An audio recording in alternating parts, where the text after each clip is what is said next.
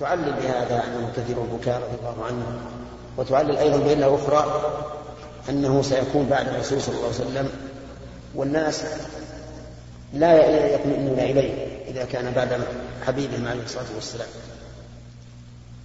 فكانت رضي الله عنها تريد هذا وهذا مناسبة هذا الباب هذا الحديث للباب ما ذكره إلا تؤخذ من التنازع يمكن هذا ما يكره من التنازع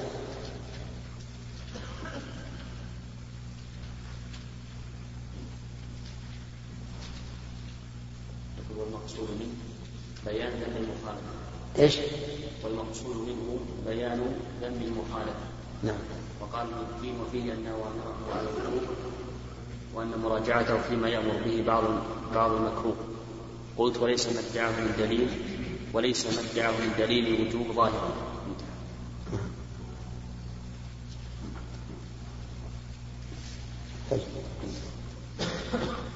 حدثنا آدم قال نعم هنا. إيه، نعم. لا مصرح بها. اي نعم.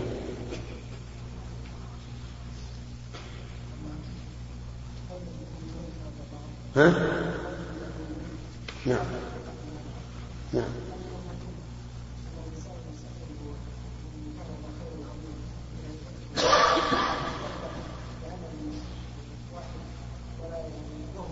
اي نعم اي لان الله قال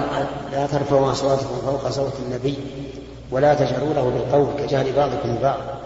ان تحبط اعمالكم وانتم لا تشكرون فجعل الله ذلك سببا ثبوت العمل ولهذا لما نزلت هذه الآية قام ثابت بن قيس بن شماس رضي الله عنه في بيته يبكي ليلا ونهارا ففقده النبي عليه الصلاة والسلام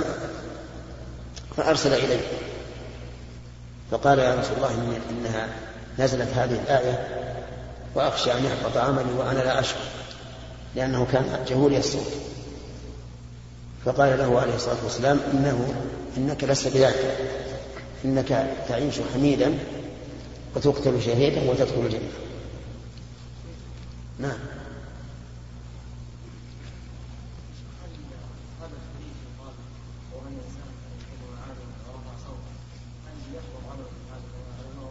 لا لا العلماء ليسوا كالرسول عليه الصلاة والسلام لكنه ليس من الأدب أن يرفع صوته على العالم بالمناقشة وما أشبه ذلك حدثنا ثلاثة قال حدثنا ابن أبي ميت قال حدثنا الزهري عن سهل بن سعد الساعدي قال جاء عويمر العجلاني إلى عاصم بن علي فقال أرأيت رجلا وجد مع امرأته رجلا فيقتله أتقتلونه به سلي يا عاصم رسول الله صلى الله عليه وسلم فسأله فكره النبي صلى الله عليه وسلم المسائل وعابها فرجع عاصم فأخبره أن النبي صلى الله عليه وسلم كره المسائل فقال عويمر والله والله لآتين النبي صلى الله عليه وسلم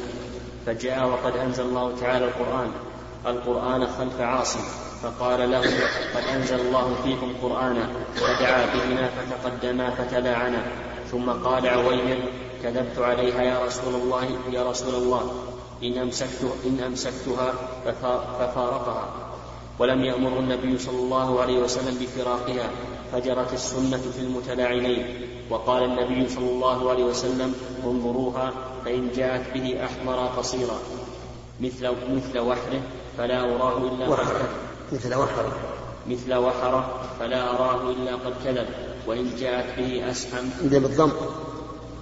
فلا أراه يعني لا أظنه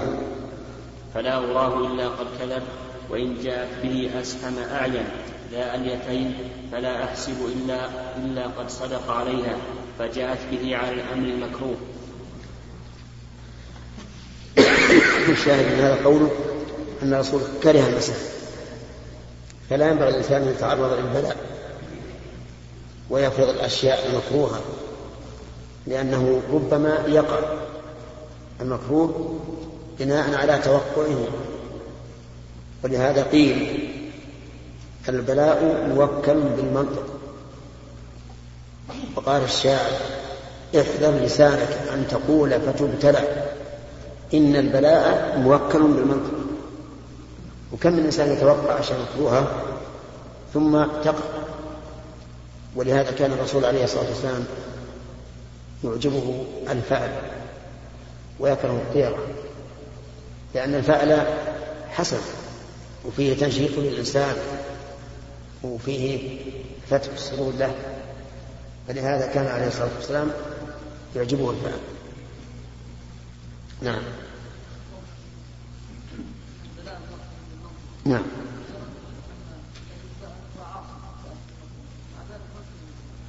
يسأل بالوكالة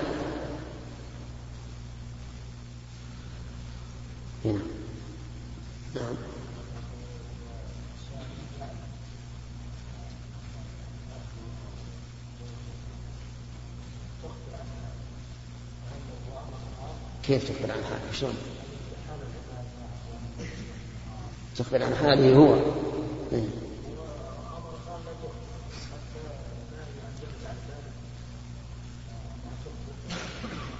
ها؟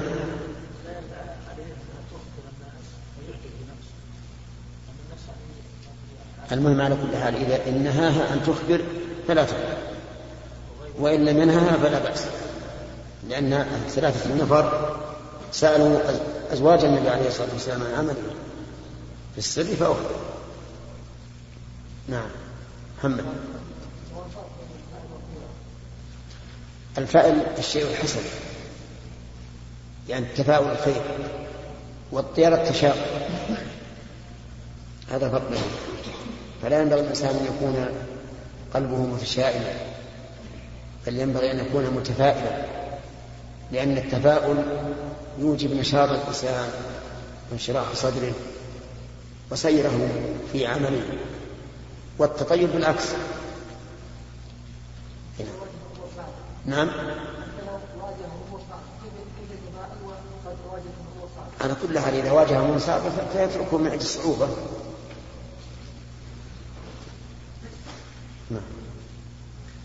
حدثنا عبد الله بن يوسف قال حدثنا الليث قال حدثني عقيل عن ابن شهاب قال أخبرني مالك بن أبي أوس النصري وكان محمد بن جبير بن مطعم ذكر لي ذكرا من ذلك فدخلت على مالك فسألته فقال انطلقت حتى أدخل على عمر أتاه حاجبه يرفع فقال هل لك في عثمان وعبد الرحمن والزبير وسعد يستأذنون قال نعم فدخلوا فسلموا وجلسوا فقال هل لك في علي وعباس فأذن لهما قال العباس يا أمير المؤمنين اقض بيني وبين الظالم استبى فقال الرهب عثمان وأصحابه يا أمير المؤمنين اقض بينهما وأرح أحدهما من الآخر فقال التائب ألفلكم مش علاقة الرجلين بالآخر لأحدهما نعم إيه، العباس أم علي بن طالب القرابة قد يحصل فيها من البلاء ما لم يحصل من الآباء هنا إيه نعم. فقال التائب أنشدكم بالله الذي بإذنه تقوم السماء والأرض هل تعلمون أن رسول الله صلى الله عليه وسلم قال لا نورث ما تركنا صدقة يريد رسول يريد رسول الله صلى الله عليه وسلم نفسه قال الرهب قال ذلك فأقبل عمر على علي وعباس فقال أنشدكما بالله هل تعلمان أن رسول الله صلى الله عليه وسلم قال ذلك قال نعم قال عمر فإني محدثكم عن هذا الأمر إن الله كان قد خص رسوله صلى الله عليه وسلم في هذا المال بشيء لم يعطه أحدا غيره فإن الله يقول ما أفاء الله على رسوله منهم فما أوجفتم الآية فكانت هذه خالصة, خالصة لرسول الله صلى الله عليه وسلم ثم والله ما احتازها دونكم ولا استأثر بها عليكم وقد أعطاكموها وبثها فيكم حتى بقي منها هذا المال وكان النبي صلى الله عليه وسلم ينفق على أهله نفقة, سنة نفقة سنتهم من هذا المال ثم يأخذ ما بقي فيجعله مجعل مال الله فعمل النبي صلى الله عليه وسلم بذلك حياته أنشدكم بالله هل تعلمون ذلك فقالوا نعم ثم قال لعلي وعباس أنشدكم الله هل تعلمان ذلك قال نعم ثم توفى, ثم توفى الله نبيه صلى الله عليه وسلم فقال أبو بكر أنا ولي رسول الله صلى الله عليه وسلم فقبضها أبو بكر فعمل فيها بما عمل فيها رسول الله صلى الله عليه وسلم وأنتما حينئذ وأقبل على علي وعباس فقال تزعمان أن أبا بكر فيها كذا والله والله يعلم أنه فيها صادق بار راشد تابع للحق ثم توفى الله أبا بكر فقلت أنا ولي رسول الله صلى الله عليه وسلم وأبي بكر فقبضتها سنتين أعمل فيها بما عمل بها بما عمل به رسول الله صلى الله عليه وسلم وأبو بكر ثم ثم جئتماني وكلمتكما على كلمة واحدة وأمركما جميع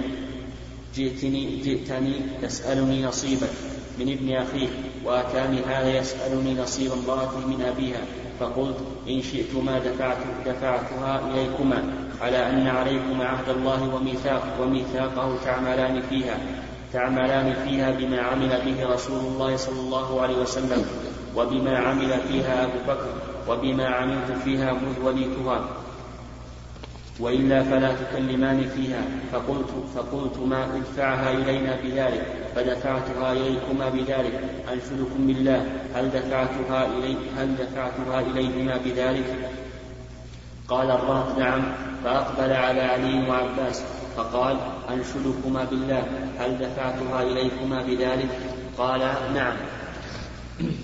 قال أفتلتمسان مني قضاء غير ذلك فوالذي بإذني تقوم السماء والأرض لا أقضي فيها قضاء غير ذلك حتى تقوم الساعة فإن عجزتما عنها فادفعاها إلي فأنا أكفيكماها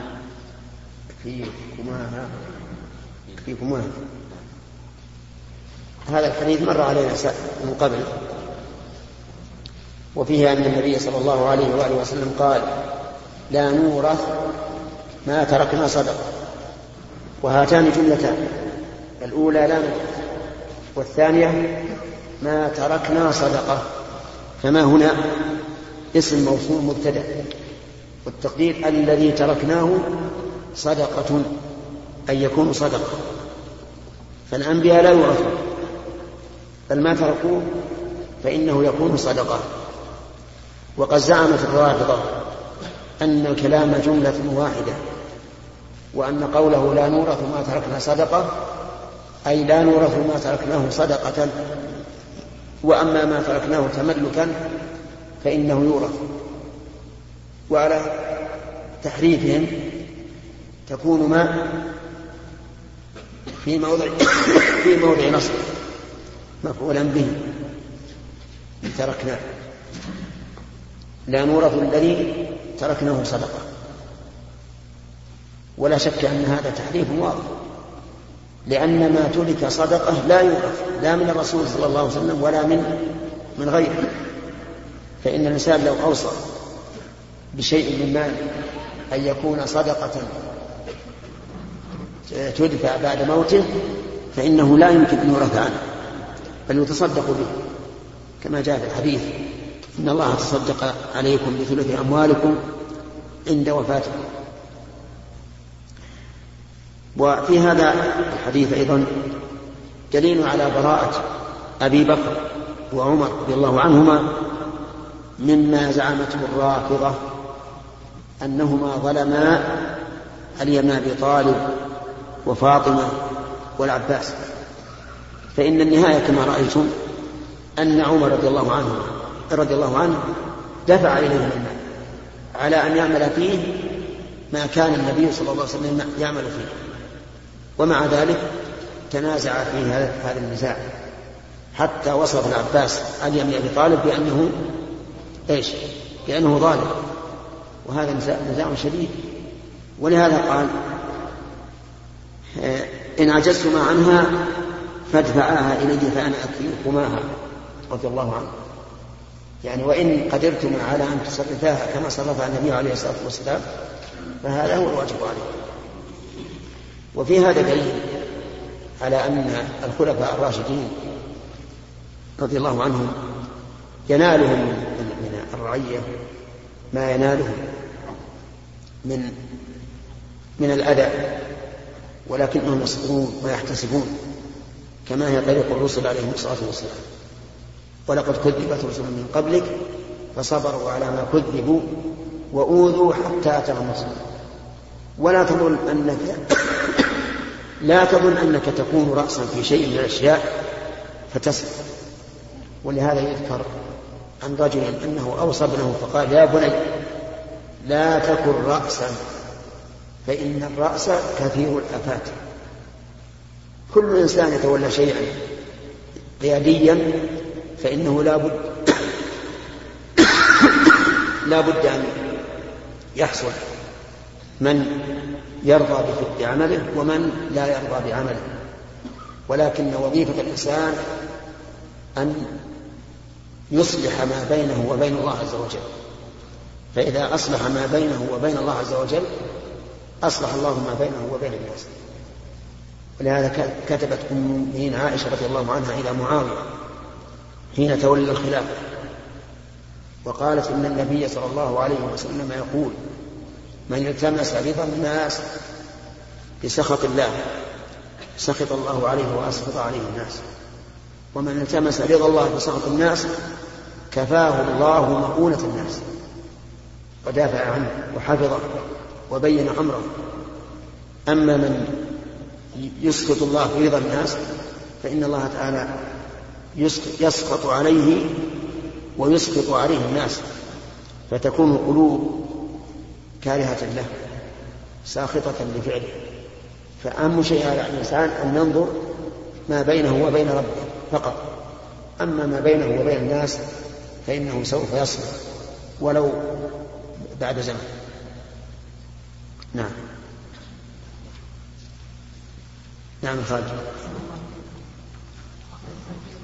ها نعم الصوت النبي صلى الله عليه وسلم نعم قال لأن نعم هل صحيح؟ يا أيها الذين آمنوا لا ترفعوا أصواتكم فوق صوت النبي ولا تجهروا له بالقول كجهر بعضكم لبعض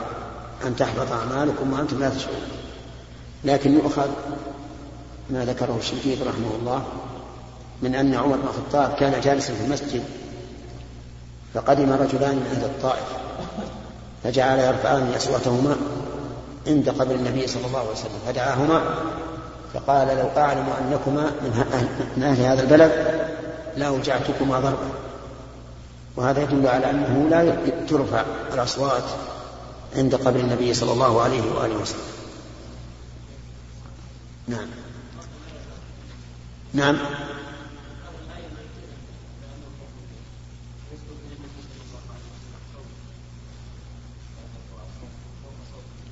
نعم اي نعم يعني في المخاطبه مثلا اذا صار يخاطبك بصوت منخفض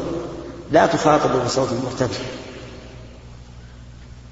واذا كان هذا في سر ما تدل عليه هذا لكن قول لا تجهروا له بالقول يدل على هذا اصبر لا تجهروا له بالقول يدل على انه ينهى عن الجهر له بالقول وان لم يكن منه صوت ثم إنه إذا كان الإنسان منهيا عن رفع الصوت وهو صفة النطق وأنه ربما يحبط عمله بذلك فكيف من يرفع قوله فوق قول الرسول عليه الصلاة والسلام في الحكم فيحكم بخلاف ما حكم به الرسول عليه الصلاة والسلام هذا أشد وأعظم وهذا فيه من التقدم بين يدي الله ما هو أعظم من أن يرفع صوته أو يجهر للرسول بالقول نعم يا سيدي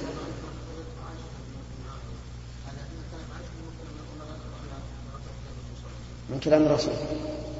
نعم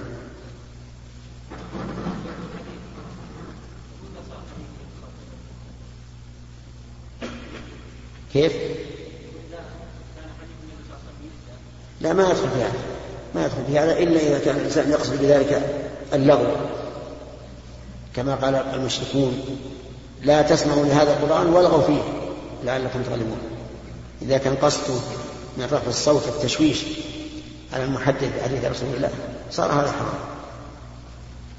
نعم باب إثم من آوى محدثا رواه علي عن النبي صلى الله عليه وسلم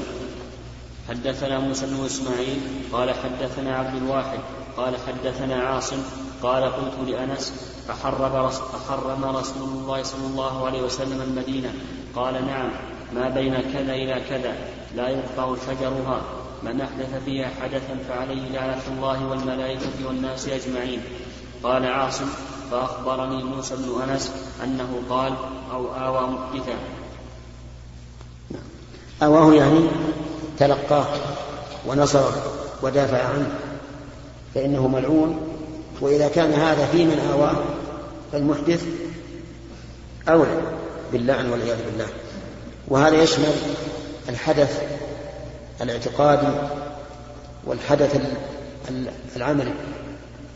كل من أحدث في المدينة فعليه لعنة الله والملائكة والناس أجمعين وقول لا يقطع شجرها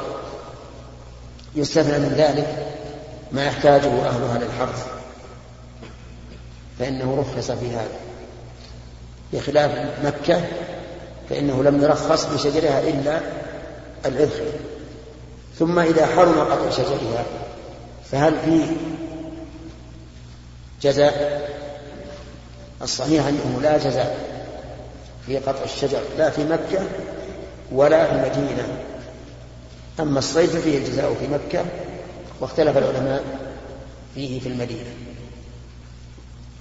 نعم نعم نعم نعم نعم يقول ما تقول في عليه انس ان الرسول عليه الصلاه والسلام كان يمر بطفل صغير ومعه طير يسمى النغير فهلك هذا الطير فحزن الصبي عليه حزنا شديدا فكان الرسول صلى الله عليه وسلم يمر به ويقول يا أبا عمير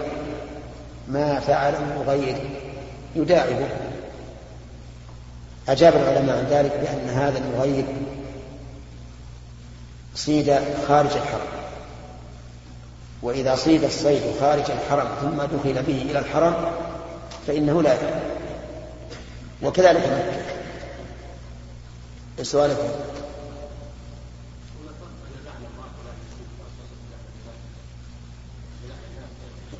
لعنة الله تكفي عن كل شيء لكن لكن لعنة لعنة الملائكة والناس أجمعين تكون أشد وأعظم يعني كل يلعنه على هذا نعم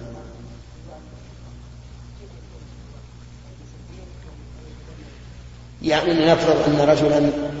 علمنا أنه دخل المدينة يريد أن يخرب أن يخرب بمتفجرات أو غيره فآواه رجل من أهل المدينة أسكنه عنده وآواه وبينه ما يخفى عليه هذا إمام أحمد إيش؟ لم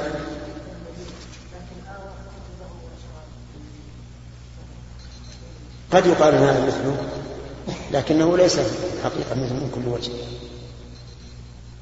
لأن نشر الكتب ليس كإيواء الرجل أما إيمانك إذا أويته أحبك وجعلك ذخيرة له بخلاف الكتب باب ما ينكر من ذم الله وتكلف القياس ولا تقف لا لا تقل ما ليس لك به علم قوله رحمه الله ما يذكر من ذم الرأي المراد به إيه؟ الرأي المجرد عن الدليل وتكلف القياس ولم يقل والقياس بل قال تكلف القياس يعني القياس المتكلم المتعمق فيه وأما القياس الصحيح فلا, فلا يكره فإن الرسول صلى الله عليه وسلم قاس بنفسه حيث قال للمرأة أرأيت لو كان على أمك دين لكنت قاضيته اقض الله فالله حق بالوفاء وقال للرجل الذي قال يا رسول الله ان امرأتي ولدت غلاما أسود يعرف بها فقال هل لك من إبل؟ قال نعم قال ما ألوانها؟ قال حمر قال هل فيها من أورق؟ الأورق الذي فيه سواء الذي سواده فيه بياض قال نعم قال من أين أتاها الأورق؟ قال لعله نزعه قال فابنك هذا لعله نزعه فالقياس الصحيح الذي ليس فيه تكلف هذا طريق شرعي محمود أما القياس المتكلف فهو المذموم ثم استدل المؤلف رحمه الله بقوله تعالى ولا تقف ما ليس لك به علم وفسر تقف بتقوى والصواب أن تقف بمعنى تتبع لأنه مأخوذ من القفا أي لا تتبع شيئا ليس لك به علم سواء كان ذلك بقول أو بفعل وتشمل الآية قفو ما ليس به علم من الأمور الشرعية وغيرها حتى في ما يجري بين الناس لا تقفو ما ليس لك به وفي هذه الآية دليل على أنه يجب على الإنسان أن يتأنى ويتثبت فيما ينقل وقد جاء في الحديث كفى بالمرء كذبا أن يحدث بكل ما سمع نعم حدثنا عيسى بن ثليل قال حدثني ابن وهب قال إيه؟ عبد حدثنا حدثنا سعيد بن كليب نعم. قال حدثني ابن وهب قال حدثني عبد الرحمن بن شريح وغيره عن أبي الأسود عن عروة قال حج علينا عبد الله بن عمرو فسمعته يقول سمعت النبي صلى الله عليه وسلم يقول إن الله لا ينزع العلم بعد أن أعطاكموه انتزاعا ولكن ينتزعه منهم مع قبض العلماء بعلمهم فيبقى ناس جهال يستفتون فيفتون برأيهم فيضلون, فيضلون ويضلون فحدث فحدثت به عائشة زوج النبي صلى الله عليه وسلم فحدثت بعائشة عائشة زوج النبي صلى الله عليه وسلم ثم إن عبد الله بن عمرو حج بعد فقالت يا ابن أختي انطلق إلى عبد الله فاستثبت لي منه الذي حدثتني الذي حدثتني عنه حدثتني عنه فجئته فسألته فحدثني به كنقل ما حدثني فأتيت عائشة فأخبرتها فعجبت فقالت والله لقد حفظ عبد الله بن عمرو الشاهد قوله فيبقى ناس كهان يستفتون فيفتون برأيي فيؤمنون ويظنون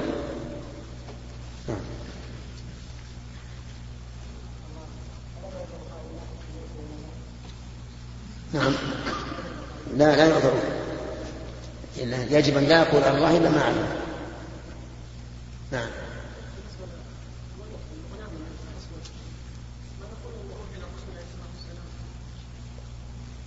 وهي ايش؟ لا لا ما نقول واضح حتى حتى في وقتنا الان لو تاتي امراه تلد غلاما اسود وهي بيضاء وزوجها ابيض نقول لها كما قال ابن نعم.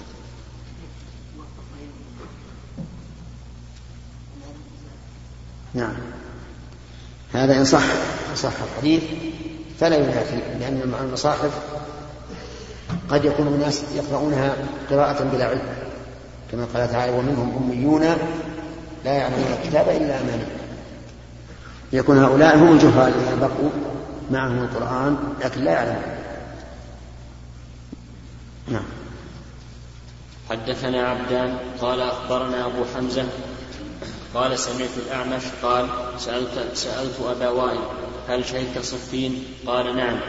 فسمعت سهل بن حنيف يقول حاء وحدثنا موسى بن اسماعيل قال حدثنا ابو عوانه عن الاعمش عن ابي وائل قال قال سهل بن حنيف يا أيها الناس اتهموا رأيكم على دينكم لقد رأيتني يوم أبي جندل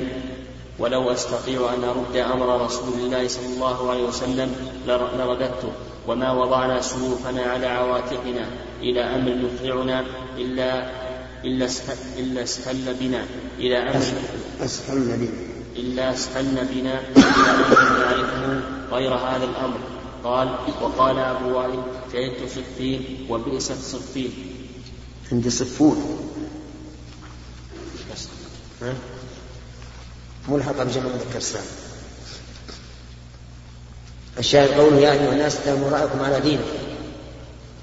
ثم استدل بقصة أهل الجنة يشير إلى الصلح الذي وقع في غزوة الحديبية بين الرسول عليه الصلاة والسلام وبين قريش ومن أي من شروط الصلح أن من جاء مسلما رددناه إلى قريش من جاء مسلما منهم رددناه إليهم ومن جاء ومن جاء منا إليهم فإننا فإنهم لا يردونه الله راجع النبي صلى الله عليه وسلم فيه وقال ألسنا على الحق وعدونا على الباطل قال بلى قال فلما نعطي الدنية في ديننا ولكن كان هذا الصلح خيرا وفتحا كان خيرا وفتحا صار الناس يأتون إلى المدينة ويذهبون من المدينة إلى مكة وانتشر فيه الإسلام ولهذا سماه الله تعالى فتحا فقال لا يسوء منكم من أنفق من قبل الفتح وقاتل يعني بذلك صلح الحديبية الناس يظنون أن هذا الصلح جوع على المسلمين ولكن النبي صلى الله عليه وسلم قال عن ذلك الصلح إنه بأمر الله وأنه لن يعصي الله وأن الله سينصره وهذا هو الذي وقع والحمد لله ففي هذا بناء على أن الإنسان يجب عليه أن يتهم رأيه أمام شرع الله عز وجل ولا يقول لما كان هذا أو كيف كان هذا يريد بذلك الإنكار أما إذا سأل لما كان هذا يريد بذلك الاسترشاد والوصول إلى الحكمة أو سأل عن كيف كيف هذا يريد بذلك أن يعرف الكيفية فيقوم بها فهذا لا بأس نعم أحسن الله إليكم طيب، ما معنى قوله لرددته وما وضعنا سيوفنا على عواتقنا إلى أمر يخفعنا إلا أسهل أسهلنا بنا إلى أمر نعرفه غير هذا الأمر نعم يعني معناه أن ما وضعنا سيوفنا على على عواتقنا إلى أمر يخدعنا إلا أسهلنا بنا إلى أمر نعرفه المعنى أننا نحمل السيوف لنقاتل فإذا أمرنا بالكف عاد بنا ذلك إلى الأسهل أسهلنا بنا إلى أمر نعرفه يعني ونعلم أنه هو الموافق اقرأ الشرع عليها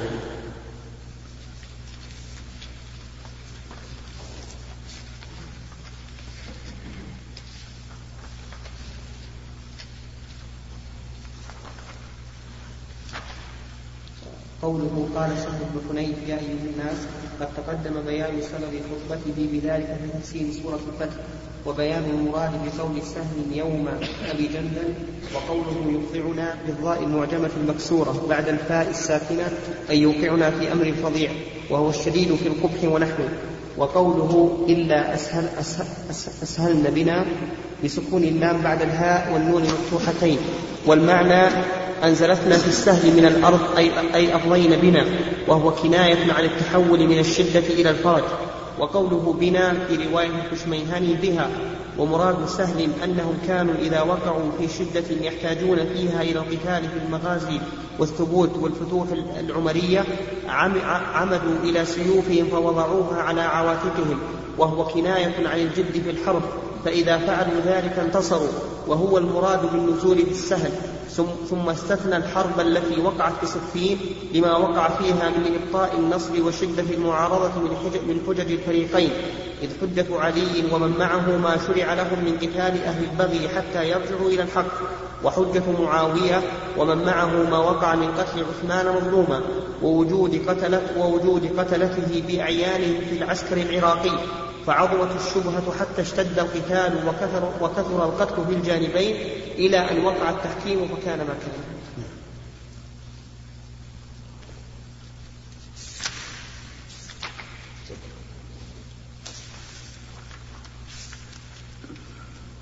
باب ما كان النبي صلى الله عليه وسلم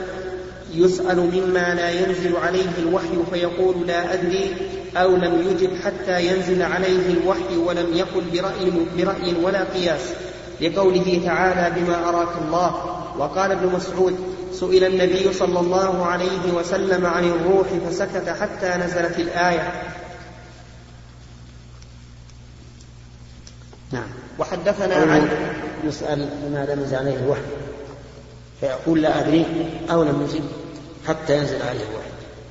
هذا هذه إحدى حالات الرسول عليه الصلاة والسلام أنه إذا سئل عن أمر لا يعرفه توقف لكن إذا سئل عن أمر يعرفه أجاب وقد يأتي الاستدراك على جوابه من عند الله عز وجل مثال ذلك أنه سئل عن الشهادة هل تكفر الذنب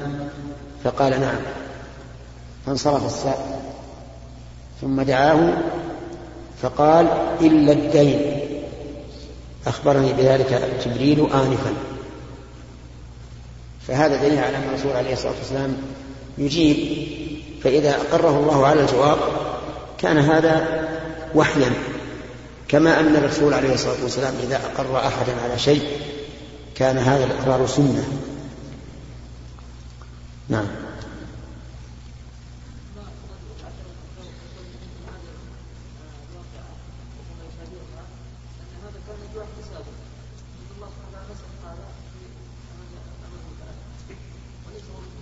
ما في ما في ما يتعين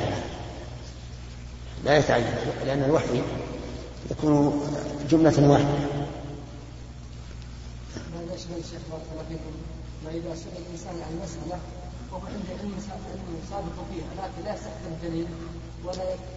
ليس متأكدا تماما من القول لكن يغلب على ظنه أن هذه هو وهو ما دل عليه الدليل هل يتوقف إلى أن إذا إذا أمكن نعم إذا أمكن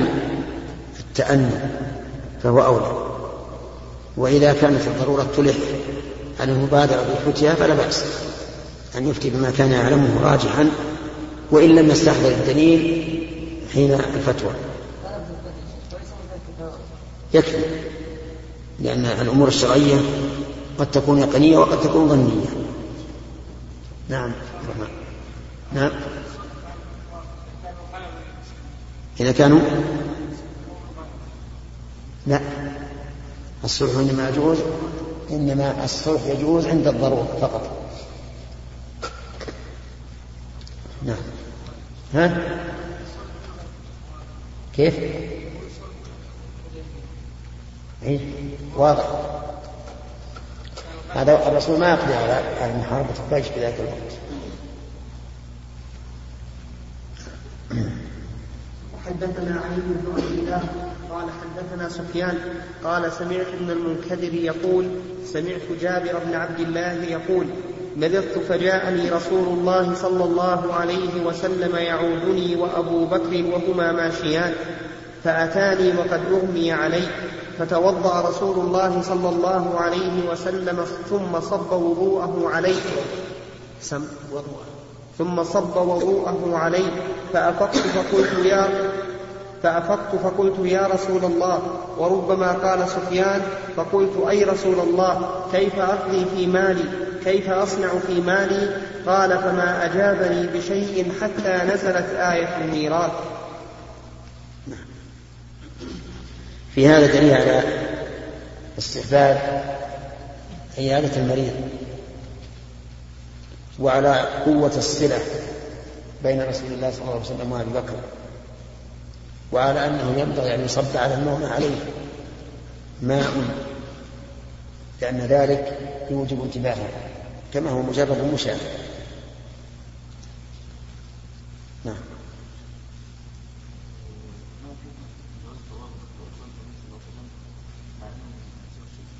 ايش؟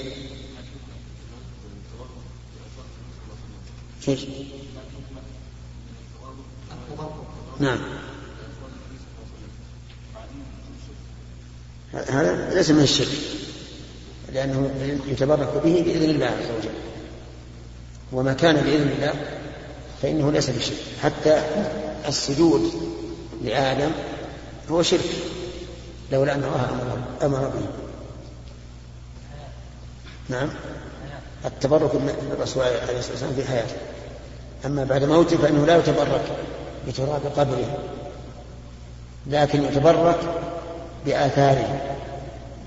كما كانت في سلمة تتبرك بشعره ويستشفى بها في المرة نعم نعم لا نعم مما ليس فيه اثر من اثار الجسديه ايش؟ اقول مما ليس فيه جسدية لكن خطاباته عليه الصلاة والسلام للجمهور والتي قد تكون مذكورة مثل هذه تكون لا هذه ما أعتبر لكن لكن الإنسان ينظر إليها اعتبارا وكيف كان الخط مثلا في ذلك الوقت وكيف كان الرسول عليه الصلاة والسلام يعني يأتي بمختصر قوله دون التطويل خلاص أخذنا ثلاثة اثنين طيب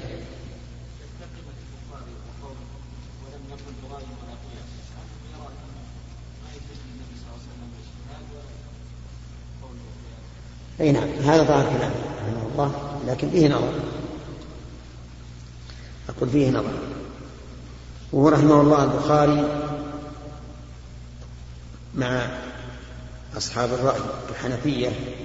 شديد جدا عليه كما مر علينا في رده لأقوالهم ردا قويا نعم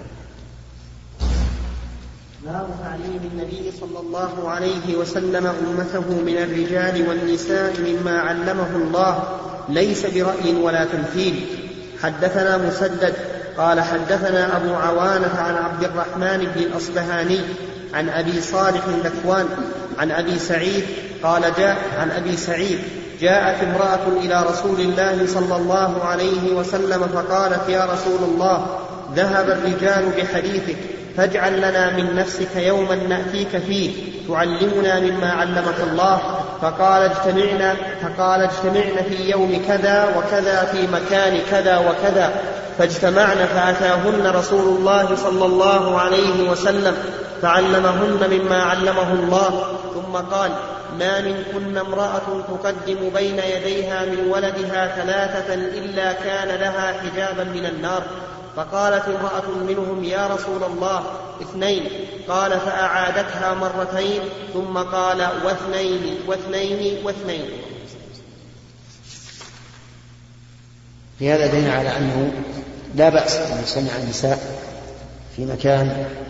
ويأتي الرجل الثقة الأمين فيعلمهن ويؤخذ منه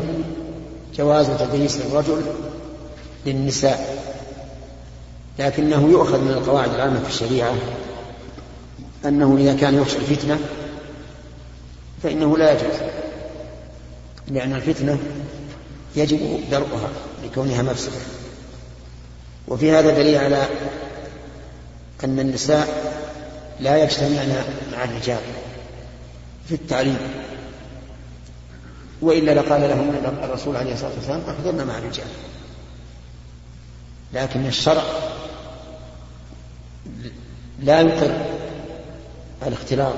بين الرجال بين الرجال والنساء حتى في مقام التعليم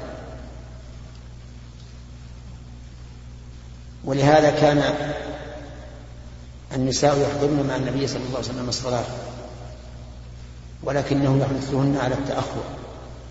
فيقول خير صفوف النساء آخرها وشرها أولها كل هذا من أجل البعد عن الاختلاط بالرجال وفي هذا دليل أيضا على أنه لا بأس بتقدير الحصص مكانا وزمانا وعلى هذا فيرد على على من يقول ان الدراسه النظاميه الان بدعه وانه لا خير فيها.